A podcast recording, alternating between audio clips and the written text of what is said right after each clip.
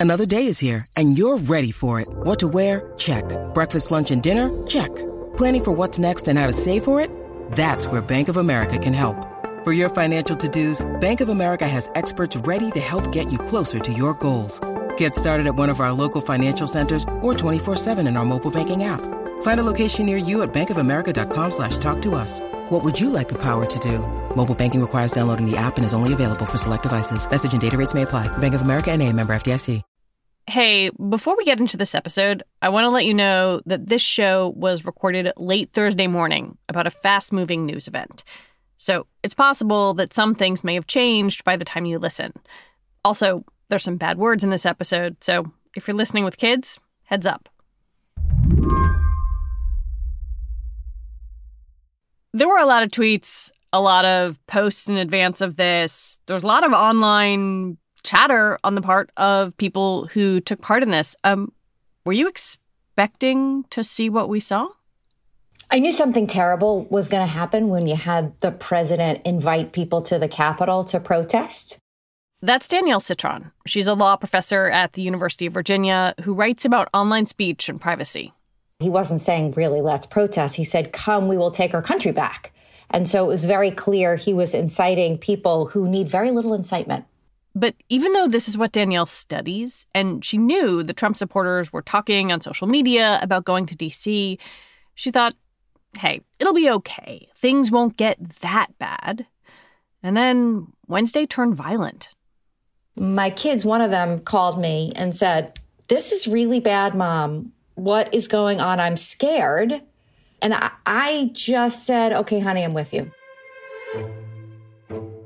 Then I sent off my tweet to Jack to say, he's incited violence, proofs in the pudding, like enough's enough, take him off Twitter. Lots of people tweeted Jack, as in Jack Dorsey, Twitter's CEO. They tweeted him to complain about the company's policies, especially when it comes to violence or harassment or President Trump. But Danielle is not just anybody. Twitter listens to her. She's been advising them for more than a decade. And this week is quite clearly not just any week.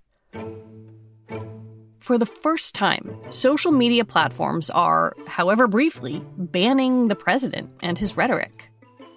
Today on the show, why the platforms are finally acting, why they didn't before, and whether it's just too late. I'm Lizzie O'Leary, and this is What Next TBD, a show about technology, power, and how the future will be determined. Stick with us.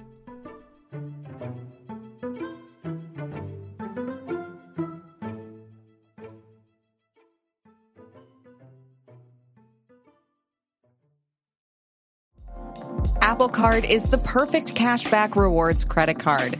You earn up to 3% daily cash on every purchase every day. That's 3% on your favorite products at Apple, 2% on all other Apple Card with Apple Pay purchases, and 1% on anything you buy with your titanium Apple Card or virtual card number. Visit apple.co slash card calculator to see how much you can earn.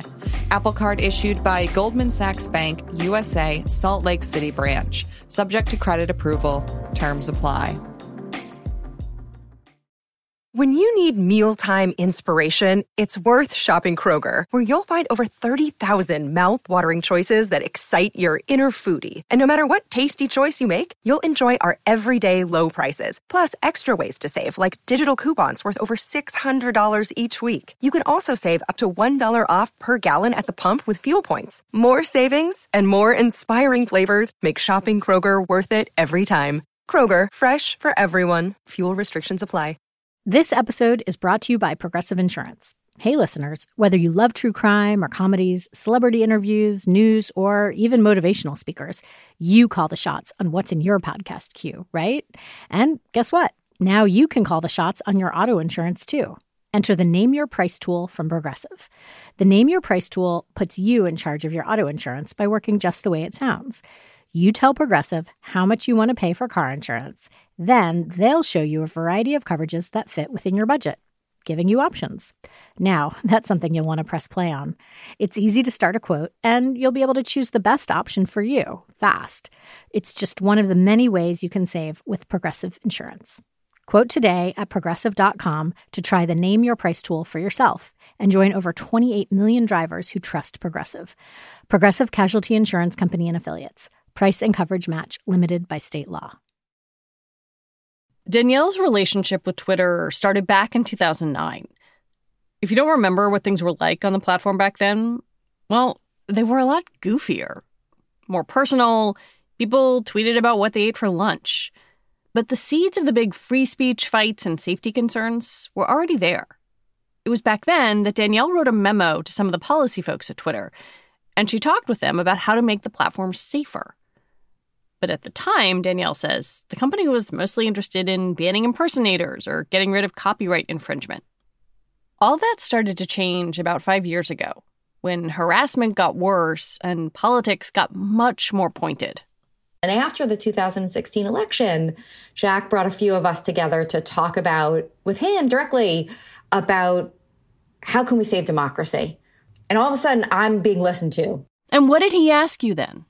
Yeah, he's like, um, I am really worried. What are you worried about? And what do we do? And so we talked about the different threat landscape.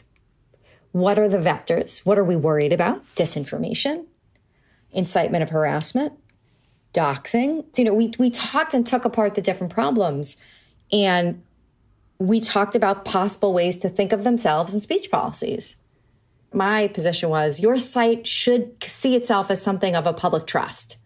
And you need to act like a public trust, whether it's BBC, your your algorithms are optimized for engagement. Well, that's got to change, right? You can't be amplifying destructive lies. It was like a beginning conversation. Hmm. And I felt hopeful. By that point, Danielle was part of a group called Twitter's Trust and Safety Council, a mix of experts on everything from bullying to gun violence to human trafficking. They advised the company on best practices and how to make their platform safer. I did feel like at some point in this presidency, in these four years, we stopped really meeting the Trust and Safety Council. We stopped our in person meetings. And since then, it feels like we're a bit further away. That is, they sort of tell us what they're doing and they don't seek our input before, which is disappointing. It used to be the reverse, of course, which was the whole point. And I was worried that what we've seen in the last six months is a flood of disinformation that's led to dead bodies. Health disinformation about masks led to people not wearing masks. He used the bully pulpit in ways that clearly we know has led to public health disasters and safety problems. Of course, Twitter has made changes, but Danielle doesn't think they're enough. Labeling, great. It's still there. And we know that the negative and novel stick versus the bland and boring accurate information. They know that. So I, I think I feel let down. You wrote a piece for Slate saying, time to take him off Twitter. But one thing that was in there that I found really interesting was that you initially were also for the public's legitimate interest in knowing what Donald Trump or any other public official was up to. I stand by that. You know what I'm saying, Lizzie? That policy is smart. But where did it change for you? When did you say, uh oh, wait a minute, this this doesn't work for me anymore? See, it's not that the policy doesn't work, it's application. Hmm. Because when you ask, is it in the public's interest this person's Twitter account. Yeah. It is looking holistically and it's saying, are they doing more harm than good at the end? It's pretty clear from the last six months there ain't no public interest happening here. It's just been dest- it's been destructive to the public interest. A flood of disinformation that leads to illness and death, a flood of uh, lies and incitement, and wink nod come to the Capitol we're going to march on the Capitol. I love you. He was inciting violence without question. Like, if I'm a prosecutor, I feel like I can look myself in the eye and say, you know, I'm going to investigate this because this, taken all together in context, it's incitement. You know, it sounds like you're saying they're not adhering to their own policy. That's exactly what I'm saying. They're not meaningfully applying it. It has just become a free pass. And that's not what we meant it to be a free pass.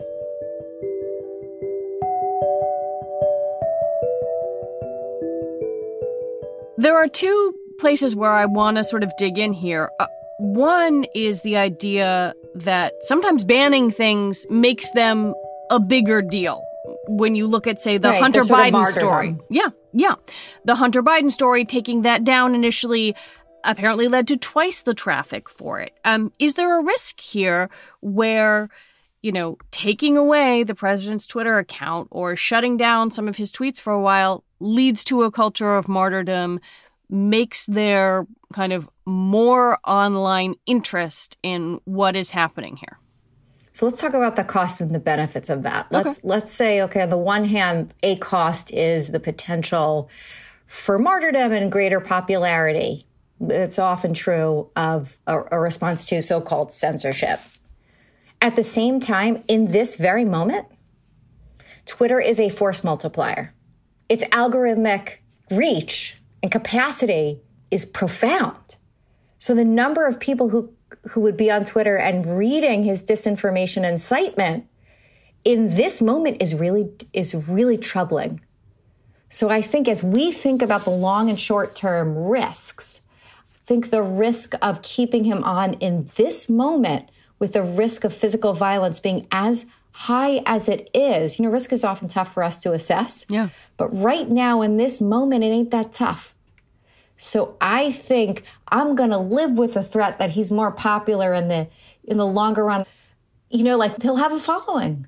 But I don't want him to have 50 million people that he has right now. The other question I have is whether the horse is out of the barn door.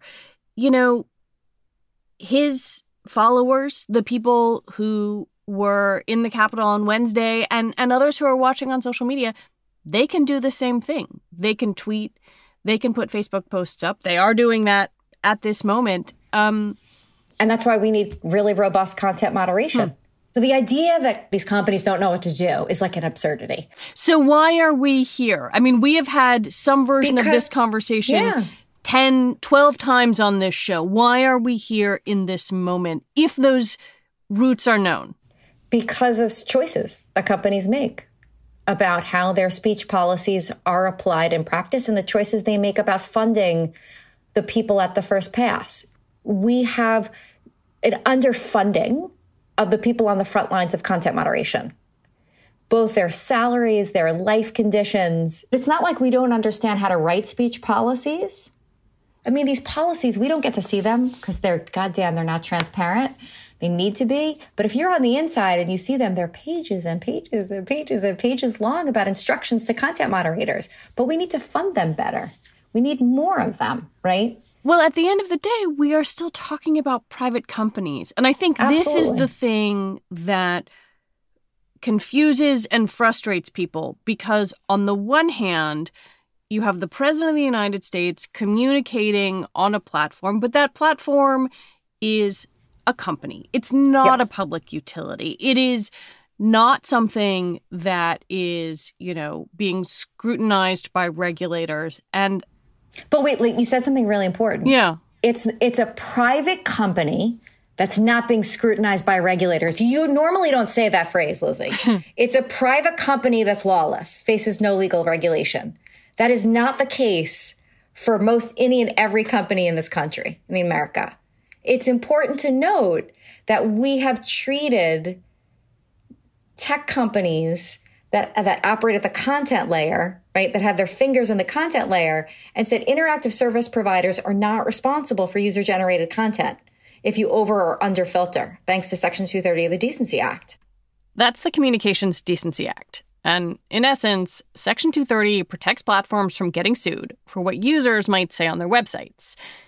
It's almost impossible to overstate how important this little piece of law is to social media companies' business models, which is why we've talked about it on this show so many times. With that comes freedom to moderate. Yeah. Great. It also comes with it the freedom and a license to not give a shit, to ignore and to underfund moderators. And we have, United States has in many respects become a safe haven for bad actors because they enjoy Section 230 immunity. That's why you have non consensual pornography aflame, like, you know, online. And that's why you have sites that whose raison d'etre is destruction because those moderators get to say, ah, hands off, not, you can't sue me. I don't care. I know predators are on my site. Too bad, so sad. But the idea that the government should be the arbiter of what is okay and what is not is also frightening. Terrible idea. And I think the the the folks drafting Section 230 in 1996, Ron Wyden and Chris Cox were right to say, you know, federal agencies would be outgunned in this space. They really don't have the skills nor the funding to be speech arbiters, and we don't want them to be. I agree, right? We don't want them to be. But that doesn't mean that law shouldn't operate. Just like the New York Times can be sued or Slate can be sued for knowingly, like malicious, knowing and recklessly publishing lies, right? Which you don't do because you know that they're First Amendment protections, but they have limits. And we are designed to ha- hit those limits, right? None of that can operate. The common law with Section 230 as it is does not get to operate. There is no legal incentive to, because they don't have to internalize the cost of all this harm. There aren't legal incentives that force them to go the next mile. As we've been talking, Mark Zuckerberg just banned President Trump from Facebook and Instagram Good. until after the transition. See, that's thank you. Glad, glad. Thank, appreciate it. Good stuff. Okay. Good. Jack follow. I'm grateful for that. So maybe he's listening. But it is all about these very strong CEOs making decisions. But that makes boy, sense. Like it's my, weird least... that that Mark Zuckerberg gets to make the call about whether the president of the United States gets to write whatever. That's true. It is weird, right? And it, it's it's really weird, I think, Lizzie, because we don't have regulation in this space. Like, there's a lot of decisions companies make all the time. And Facebook's policy vis a vis public officials has long, like Twitter, been we're going to look at them a little differently. We're going to see what's in the public interest. They just weren't applying it. It was just like, it's a free pass. What that means is a free pass. Well, then, goddamn, say that, be clear. It's not a matter of public interest. Just say they can do whatever they want. Right now, everything is heated. Everything feels fractious and scary and uncertain. And I wonder, after the dust settles, whenever that is, is this really the moment where there will be fundamental change in terms of how these platforms view speech? Because I've had this conversation 35 different ways and nothing has changed. Is this the moment things change? I'm pushing for it. I think, you know, there are times when the window opens for legislation. And it's usually when lawmakers are most interested because they see their own self interest on the line. So maybe the storming of the Capitol is enough. Maybe. We've been talking about it in really specific terms with offices on the both sides of the aisle. So I do think it's a moment. I'm going to be annoying and push for it. Like and this has been brewing for at least two, three years. I've been talking to lawmakers about 230. Maybe we need a little more time, but maybe this is the moment of self interest where we will see it.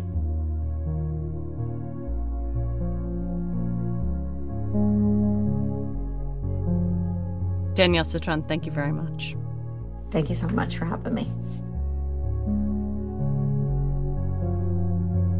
Danielle Citron is a professor at the University of Virginia School of Law and the vice president of the Cyber Civil Rights Initiative. All right, that's our show for today. TBD is produced by Ethan Brooks and edited by Allison Benedikt and Tori Bosch. Alicia Montgomery is our executive producer.